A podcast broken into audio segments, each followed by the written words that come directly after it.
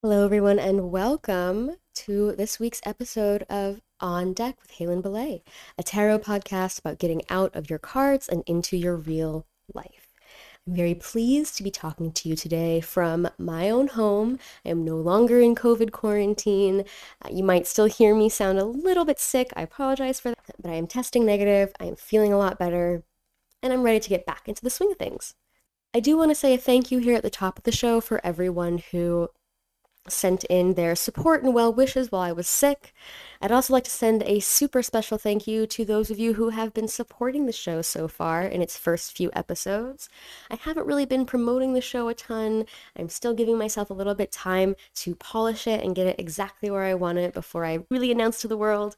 And so those of you who are listening now are getting the very first glimpse, the very first sneak peek into what this show could be.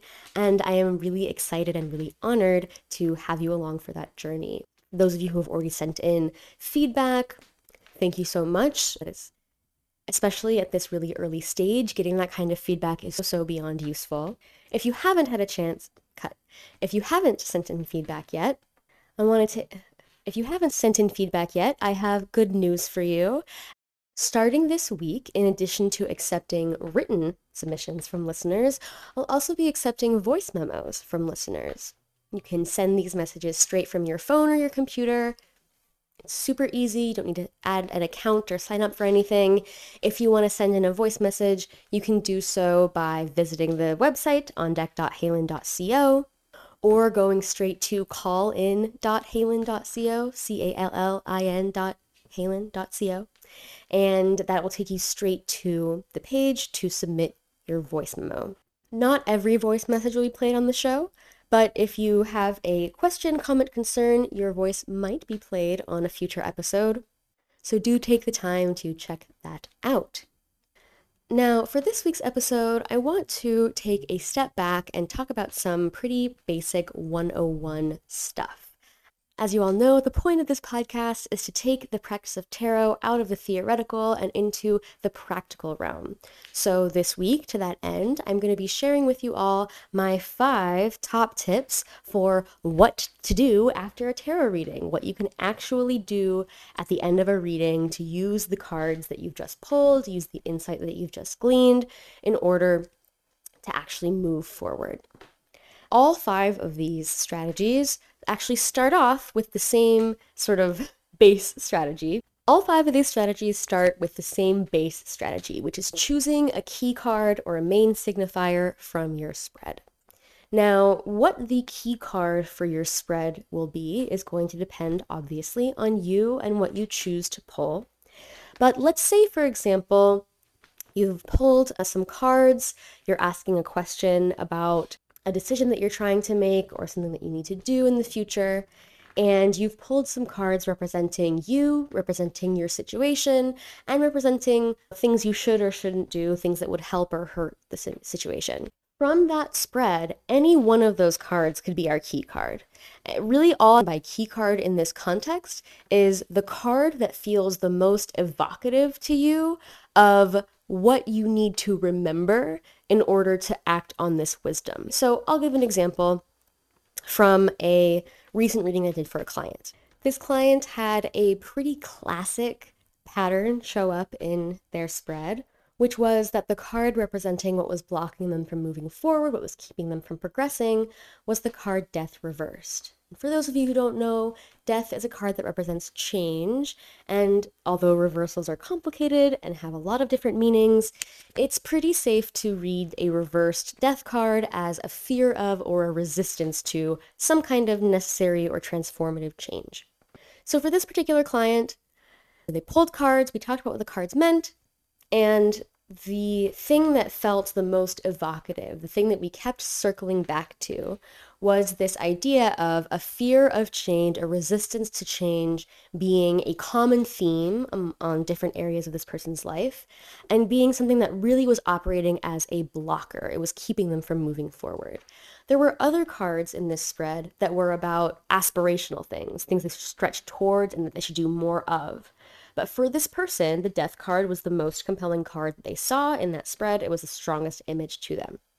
There's a couple reasons why a card might stand out to us more than others. Something like the death card, for example, is called the death card, which immediately is going to trigger our brains, our nervous systems to have a stronger reaction than we would to, say, the Two of Swords, which doesn't necessarily have the same kind of compelling, strong association in our minds. Major arcana cards in general, but especially cards like Death and the Devil, Judgment, the Moon, these are cards that people tend to have even stronger reactions to, stronger relationships to, and that can often be the sort of bedrock insight or information that someone gleans from a spread centered around one of those major arcana cards.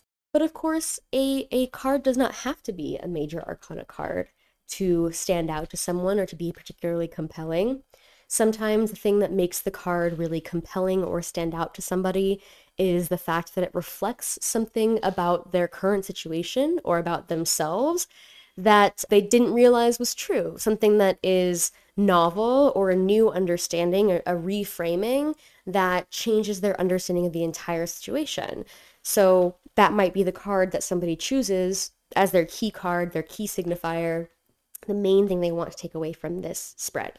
It also may be the case that someone feels a strong reaction to a card based on the iconography, based on the literal images of the card. There's something in the visual metaphor and symbolism of that card that really speaks to them. There's also a tendency to privilege cards that are in placements like, here's what you should do to benefit the situation, or here's what you should avoid to not harm the situation those kinds of cards also tend to be more likely to be those key signifying cards because if we have a spread where one card is describing a situation and another card is describing what you should do about that situation, not always and not for everyone, but in many circumstances, people find the second card, what should I do about the situation, to be more useful. Again, there's many situations where that might not be the case, like I said, someone might have that first card describe something about a situation that really unlocks something for them. What matters is what matters about choosing your key card is not so much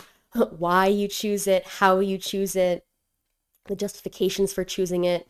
What matters is that you feel that card and the images or meanings of that card has some kind of weight for you. Now, in a lot of situations, that might not be a card that you feel especially positive about. Generally speaking, not always, but generally speaking, we come to our tarot decks when we're in some kind of stress, we have some kind of issue, and more often than not, in my experience at least, when I'm doing readings for myself or for somebody else, the theme of the spread that comes out is something along the lines of you have to do the hard thing that you don't want to do. That's it's cheat sheet for tarot in general. it's probably saying you have to do the hard thing you don't want to do. It's part of why it's such a useful projective test because once you see the thing that you don't want to do, it's really hard to ignore the thing you don't want to do and why it's so important to do. For example, the person who pulled death in that context was really not looking forward to embodying the energy of the death card. That was not something that sounded very positive or exciting for them. But it did feel important and it did feel compelling. So let's say you've chosen a key card from your spread. You've picked the card that's going to be your main takeaway. Now we can get into the actual five strategies themselves what you can do with that card when you step away from your deck that will allow you to continue to benefit from the insight and information you got from the tarot long after you've left your deck behind. We're going to go through this numbered list in order of intensity, essentially. So, how difficult it is, how challenging it is, how much support you might need, or resources or skills you might want to develop in order to do them.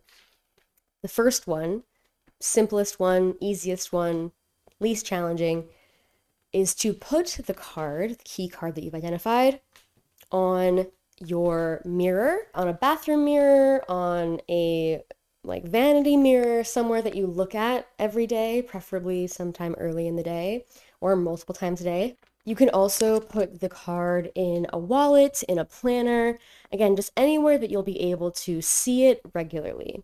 I would encourage you, if you are very precious about your tarot cards, to keep them in the house. Unless you have a deck that can comfortably fit into a wallet or something like that, it is risky to take your cards away from the rest of the deck and potentially lose them out in the big wide world. But if you are just taping them to your bathroom mirror or leaving them in a display place on your altar. What we're looking for here is the same kind of logic as a vision board.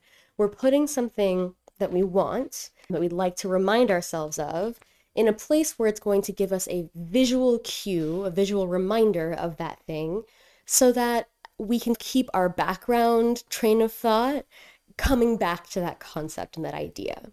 So it's not so much that you have to sit and meditate on that card every time you pass by it, although, of course, if you want to do that, that will not hurt. It's more so that having that little reminder ambiently in the background of your life can be a really useful way of keeping that information and that insight top of mind and making it a little bit easier to start practicing putting that insight into to start actually putting that insight into practice. Option two for what you can do with that key card.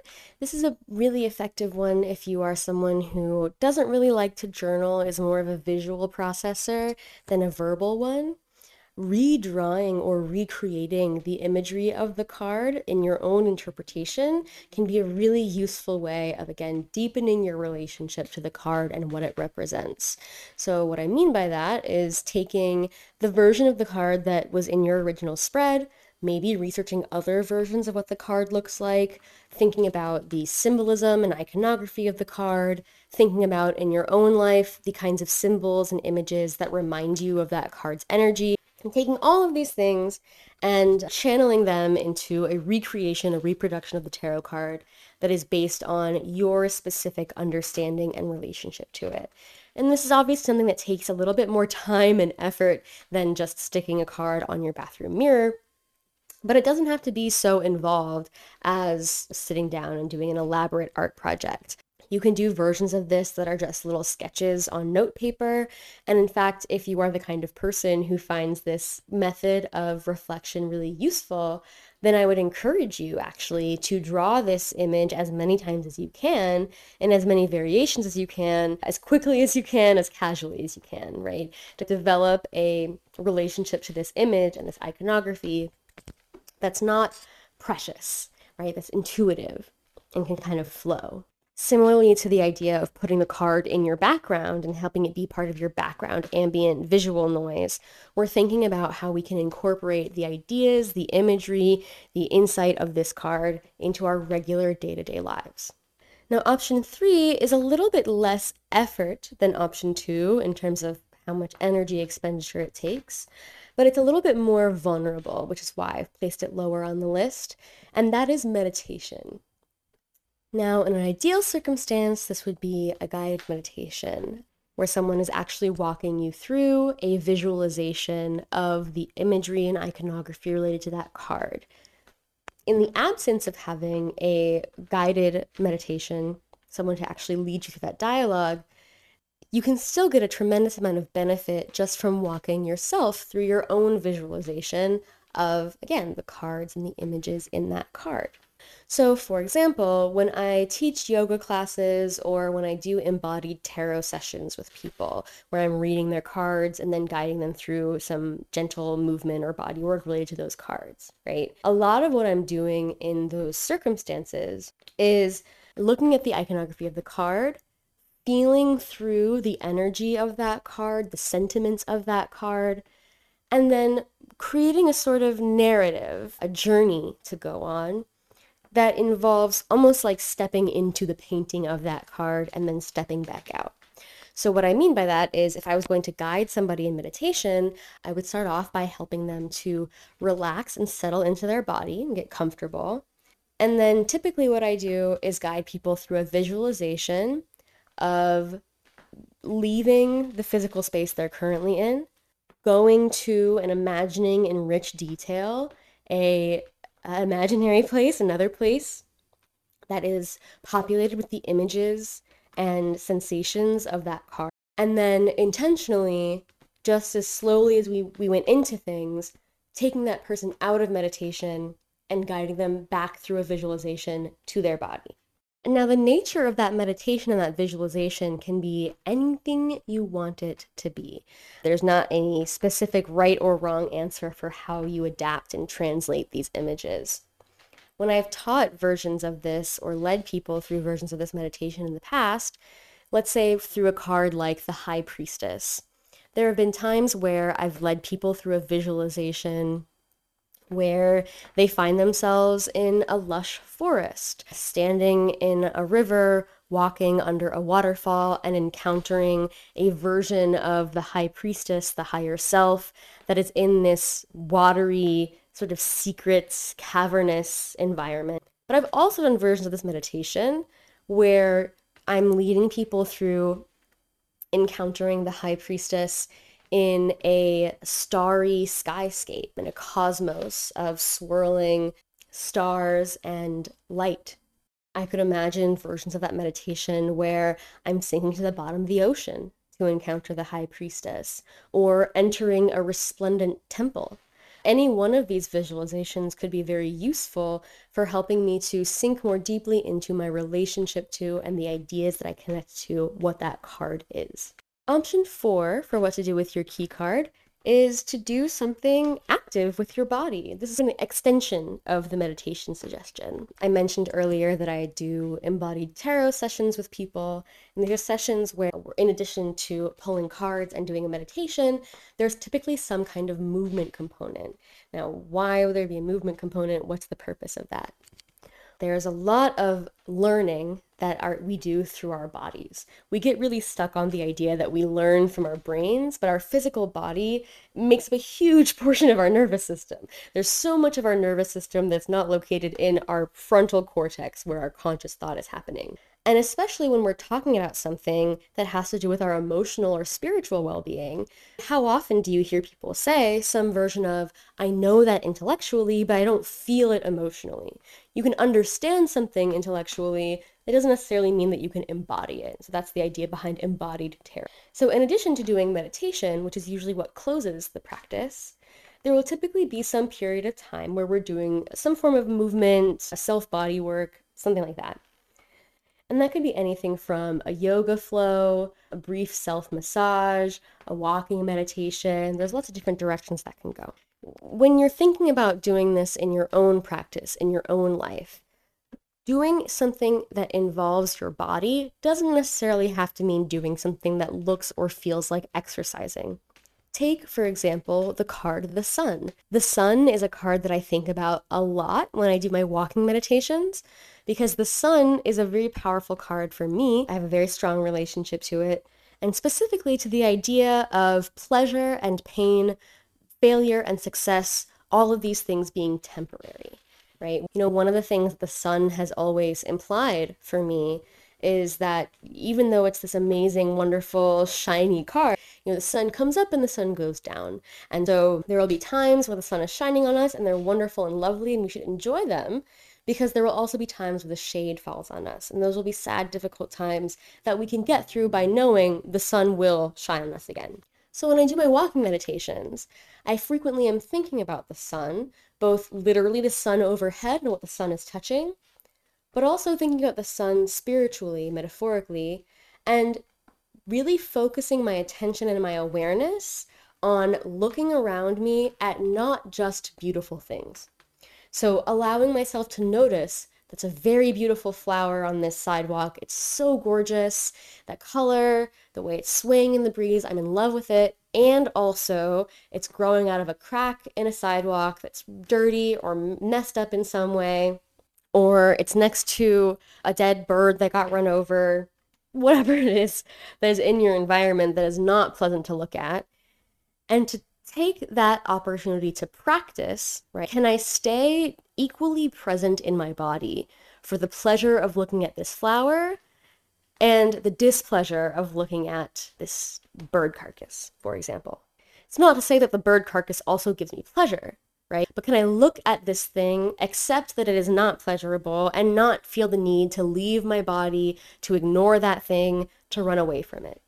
So that's something that I might do, a physical action I might do if I drew the sun card and was feeling like I needed some extra effort or help to put it into practice.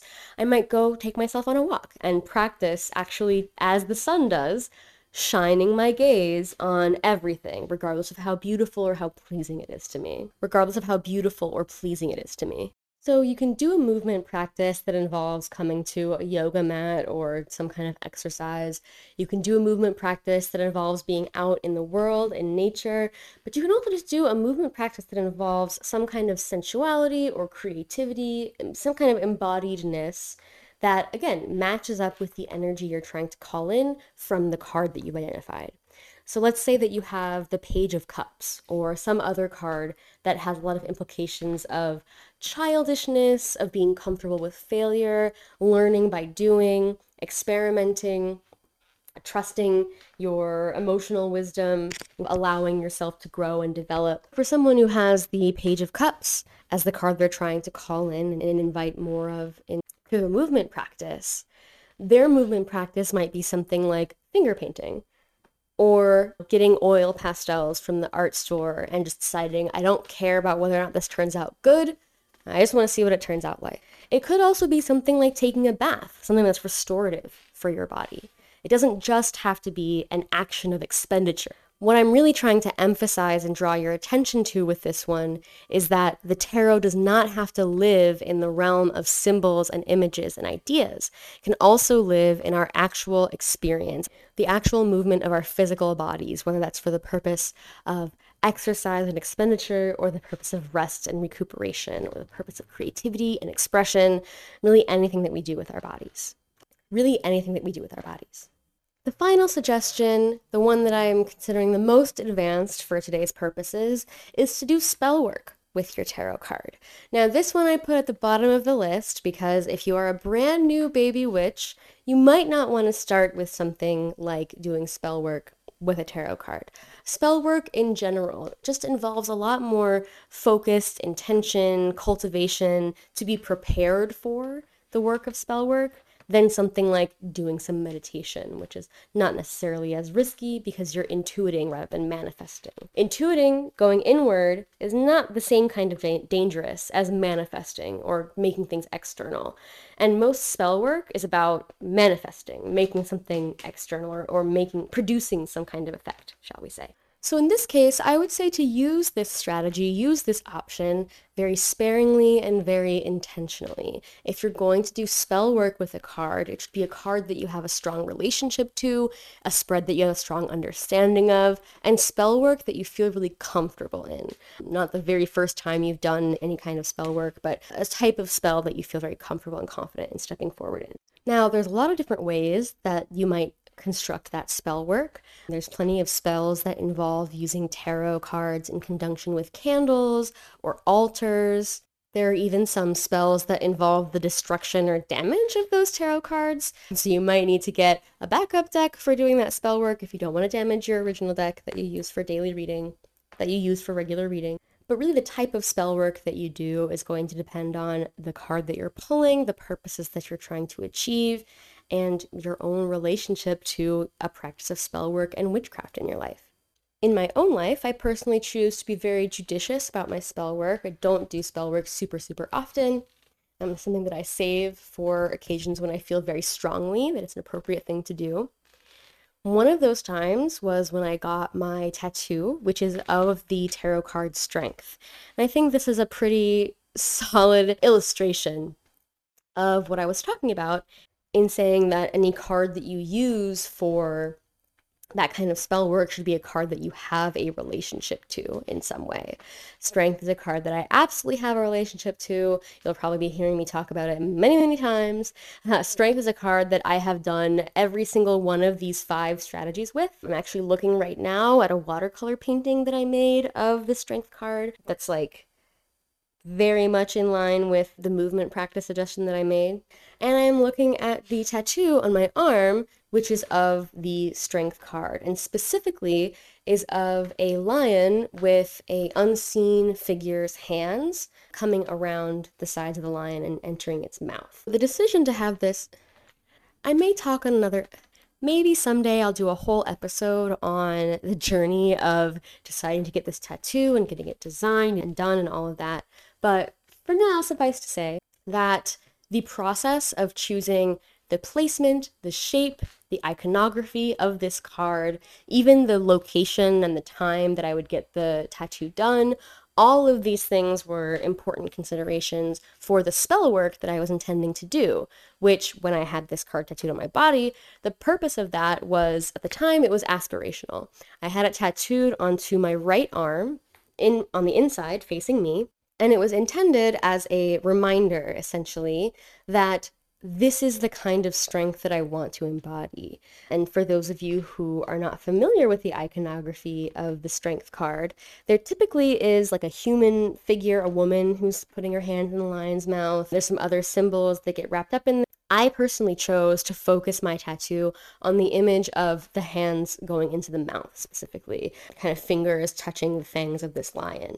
Because to me, the purpose of getting this tattoo, the purpose of crafting this spell, was that I wanted to make manifest in my own life and my own spirit a commitment to understanding this kind of strength and resilience as a form of power. At that time, I think I got the tattoo on my 24th birthday, or actually, it might have been my 23rd birthday.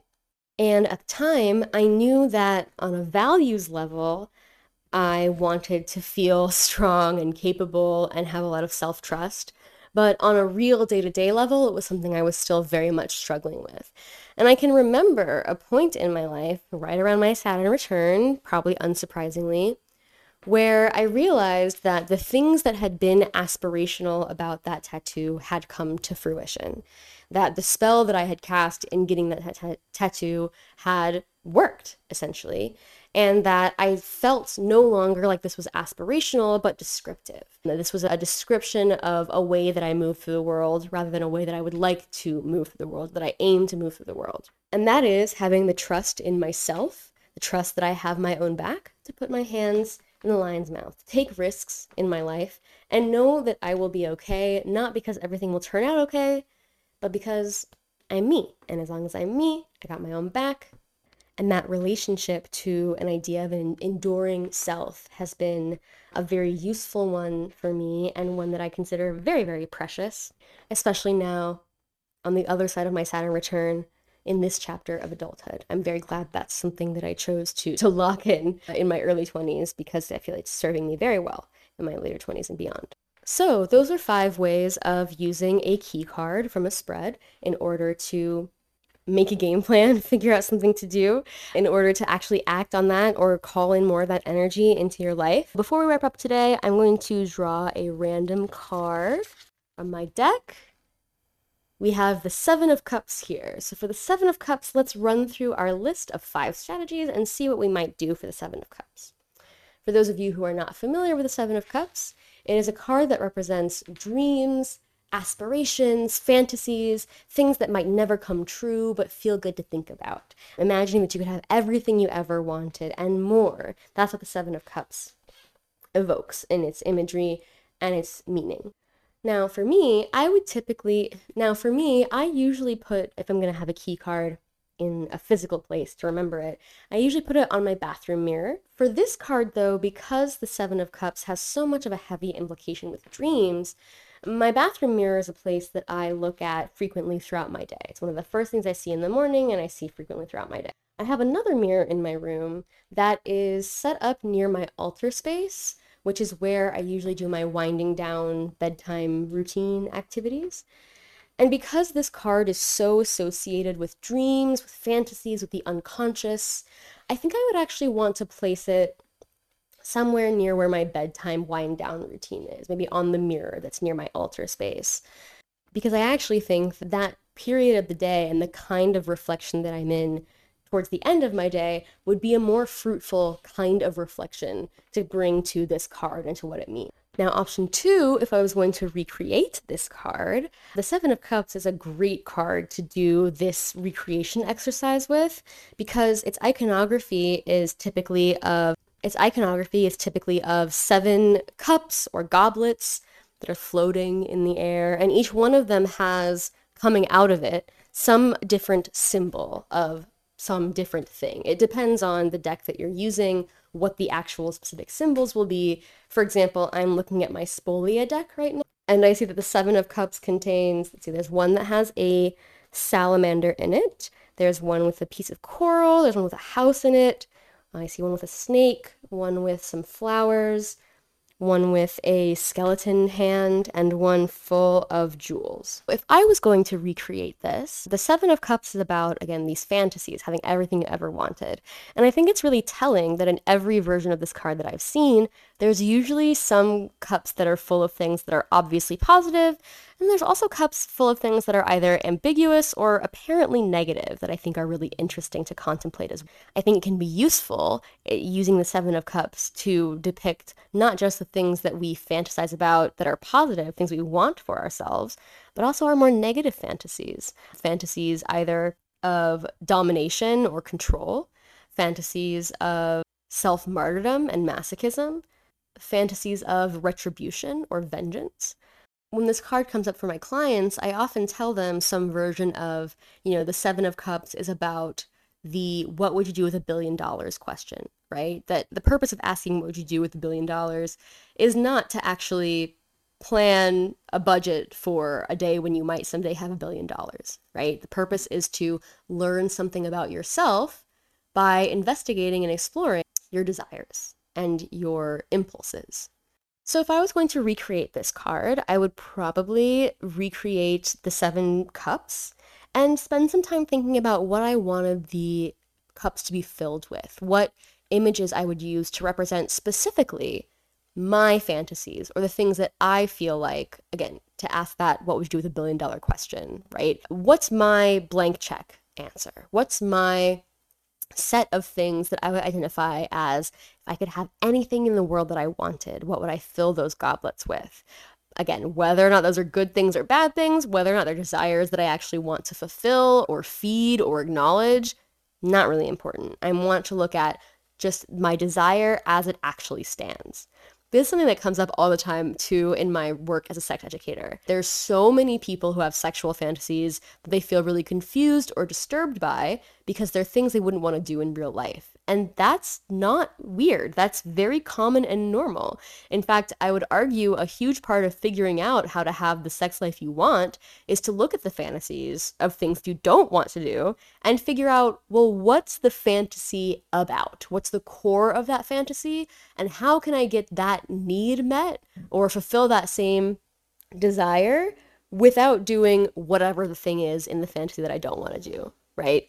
So, like, a really common one is, oh, I fantasize about group sex, but I'm not actually interested in group sex. Well, what is it that interests you?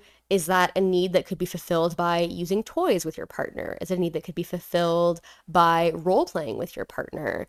Or by or by sharing those fantasies together with a partner or maybe you do some investigation and realize, huh, the thing that I want about group sex is a sexual encounter that feels like it's all about me. Or maybe a sexual encounter that doesn't feel like it's all about me, where I don't feel like I'm the center of attention. I have that pressure taken off. What are things that I can do in my sexual encounters that are one on one that can maybe still meet the need that my fantasy and my desire for group sex is articulating? Maybe it's just a, a need for novelty or a desire for novelty that can be met by being more creative and inventive with the kinds of sexual play that I'm doing with my partner. Again, there's a huge variety of ways that you can answer that question. So for now, I'm not actually going to sit here and tell you all what my seven goblets would be full of, and instead we'll just move on to option number three, meditation. Meditation for this one, I think, is also a really powerful. Now, because of the things about the iconography that we just mentioned, the fact that all of these goblets are full of different things, they might symbolize different things, I think one way of thinking about this meditation could actually be as a different version of the recreation that we talked about just a second ago. So rather than actually sitting down and drawing seven goblets and drawing the things inside them, laying down, coming into a meditative posture, settling into our bodies, and then taking a moment to contemplate, essentially visualize what is in those cups and allow your subconscious, your intuition to tell you the answer. If I was doing this meditation for myself, for someone else, I would probably really center around the imagery of water cascading between goblets. And as it fills each goblet, maybe taking some different form to represent whatever that particular fantasy or desire is supposed to be. But I think the imagery and iconography of water, especially water flowing between cups, is a really useful one considering that this is a very watery card that has to do with our irrational, intuitive, subconscious self. If I wanted to take it the next step further into a movement practice, I think the most effective movement practice for something like this would actually be doing something really unstructured and open ended, putting on some like groovy music and rolling around on the floor for a while, going to the park and allowing yourself to stretch, doing something really simple and free form, something unstructured that really allows me to expand and relax into my body and into the energy of this card. This also might be a good candidate for doing something like finger painting or getting art supplies and giving yourself the opportunity to just do some free drawing without the pressure of trying to look good or have any sort of audience. As I'm thinking about it though, I think there's also a bath ritual that I do fairly often that I could v- pretty easily adapt to be centered around this card. The adapted version would probably look like running a really hot bath for myself and getting seven ramekins and filling them with different kinds of snacks, sweet snacks, salty snacks, crunchy snacks, etc and lining them up on the edge of the bathtub so that I can soak and feel just absolutely as indulgent as possible. You know, light candles, put flower petals in the water, really anything that I can think of to make the experience as luxurious and as royal as I can possibly imagine. That might actually be a really effective physiological, somatic, and sensory practice for, again, embodying the energy of this card the energy of fantasy, of indulgence, of daydream, and that would actually dovetail very nicely into option five. This card in particular is one that I would be very cautious about doing spell work with because it is a card that is so much about our internal, messy, intuitive, emotional selves. And generally speaking, as witches, it's important that before we do any kind of manifesting work, we have our intuition shit together right? If we're going to use our manifestation to take the internal stuff that we have and make it external, we have a responsibility to make sure that we really understand our internal world and we understand why we want things and what we want them for and what we think might actually happen, not what we want to happen if those things were to come to pass. So for the Seven of Cups in particular, this is a card that is specifically about things that have value because they don't come to pass, right? Things that have value that are not in the real world but exist in the realm of our fantasy. So if I was going to do some kind of spell work around that, I would probably not be trying to manifest some desire. It's more likely that I would, along with the bath ritual, maybe instead of just having snacks to enjoy, having seven seven herbs or essential oils or flower essences, seven crystals, things that I can use to either anoint my body, place on my body, hold in my hands, and use all of these things in a spell work context in order to essentially anoint this vessel, anoint my body with energetic tools to help me feel safe and secure enough to go into this realm of fantasy and daydream without feeling overwhelmed or bowled over by the intensity of how vulnerable it is to want things. If you're a person who finds it very uncomfortable and very difficult to want things, then a spell around the Seven of Cups might look like creating a ritual, a seven part anointing process. Substances, smells, resources, whatever those are that you like to use in your practice, that for you signify either protection or cleansing or whatever the rate protection or cleansing or radiance or whatever the thing is grace hope potential will help to soften the space that you're in enough for you to be vulnerable enough to want things. And hey, maybe that is seven snacks. maybe seven snacks is the thing that will be helpful in that ritualized context for creating that safe space. But I think in general, if I was going to do any spell work with this card, it'd probably be more on those lines as opposed to, say, doing some kind of candle magic with the card and trying to manifest something. And so with that, we've come to the end of our five options.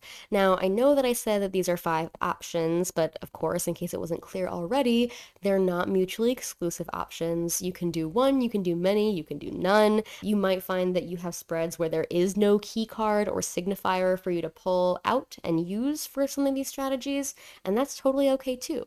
If you are someone who either has used these strategies or strategies similar to them before, or if you try them out after listening to this episode, I would love, love, love to hear your thoughts, your experiences, your advice, and your insight. If you would like to share those things, you can go to ondeck.haylin.co where you'll find a link to submit either a text sub- to submit where you'll find a link either to send an email submission or to send in a voice memo submission that might be read or played on a future episode. So, now as we come to the end of this week's podcast, I want to thank you all again for being such ride or dies here at the beginning of this podcast's tenure. I'm hoping next week will be the first week that I have intro music and outro music. Fingers crossed. Hopefully, I won't regret saying that, but I do think that'll be sorted out by next week.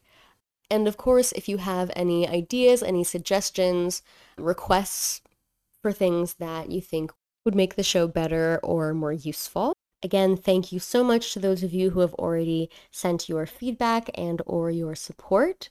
Don't forget to follow me on Instagram if you don't already at haylin.co. Join the mailing list to stay updated on everything I'm working on. And subscribe to the show if you haven't already subscribed to the show so that you can be the first to get it in your feed next Tuesday when it drops. Don't forget that you can find everything you need to know about me, about the show, and about my work on the show's website, www.ondeck.haylin.co. Thank you, thank you, thank you, and I will talk to you all again next week.